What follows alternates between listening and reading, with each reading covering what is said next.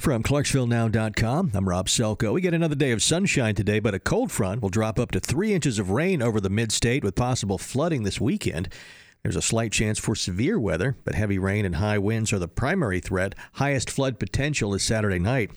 The Predators beat the Colorado Avalanche 5 2 to take a one game lead in the first round NHL Western Conference Series.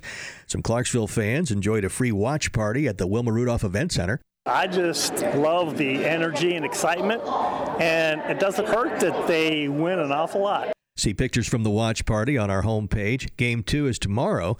The next city sponsored watch party is for game three on Monday night. As the search continues for the remains of a five year old Dickson boy, his parents will be arraigned today. The father of Joe Clyde Daniels is charged with homicide. His mother is charged with child neglect or endangerment. Investigators say the two are not cooperating in the search for the boy's body. Former FBI Director James Comey is attacking President Trump in his new book, comparing him to a mafia boss. Comey begins his book tour with a primetime special on ABC Sunday night. The official release date is Tuesday.